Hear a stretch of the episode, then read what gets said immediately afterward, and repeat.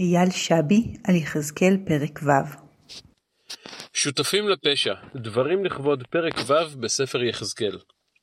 פרט לכותב דברים אלו, לכל הנפשות ההולכות על שתיים בבית משפחת שבי, קשה לקום בבוקר. במשך שנים אני מנסה להעיר את בני משפחתי מדי בוקר, ותגובה אין. לאורך השנים, היחידים ששמחים לראותי בבוקר ואף מקשקשים בזנבם לקראתי, הם הדגים באקווריום, וכלבתנו הנאמנה ציפי. עקב כך, קל לי להבין את יחזקאל, שנוטש בפרק ו' את הנבואות לבית ישראל בגולה וביהודה, ומתחיל לדבר להרים ולגבעות, לאפיקים ולגאיות, ואף מטרה בהם. הנני אני מביא עליכם חרב, ואיבדתי במותיכם, ונשמו מזבחותיכם, ונשברו חמניכם, והפלתי חלליכם לפני גילוליכם. אך מה חטאו ההרים, הגבעות, האפיקים והגאיות? הרי לא הם בנו את הבמות, את המזבחות ואת שאר כלי העבודה הזרה. אלו שהתרשלו ולא טרחו לקבל היתרי בנייה היו אנשי יהודה.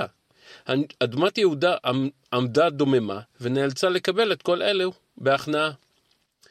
אפשר לטעון כי יחזקאל התייאש מלדבר על בית ישראל שאינם מקשיבים לו ולכן פנה אל הטבע הדומם. ממילא התגובה משני הקהלים תהיה זהה. אך אני מעדיף להתבונן פנימה, ולטעון שכאשר אנו כסביבה עדים לחטאים, לשקרים, ללקיחת שוחד, לעיגול פינות ולמעשים לא ראויים אחרים, ובוחרים להעלים עין ולהישאר דוממים כמו אדמת יהודה, אנחנו שותפים לפשע ממש כמו אדמת יהודה.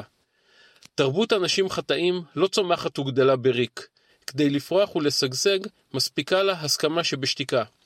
אם נשתוק, נהיה שותפים לפשע. אם נמחה, ייתכן מאוד שלא נצליח לתקן, אך נדע בלב שלם שידנו לא הייתה במעל. וכמו שכתוב בפרשת קדושים בספר ויקרא, הוכח תוכיח את עמיתך ולא תישא עליו חטא.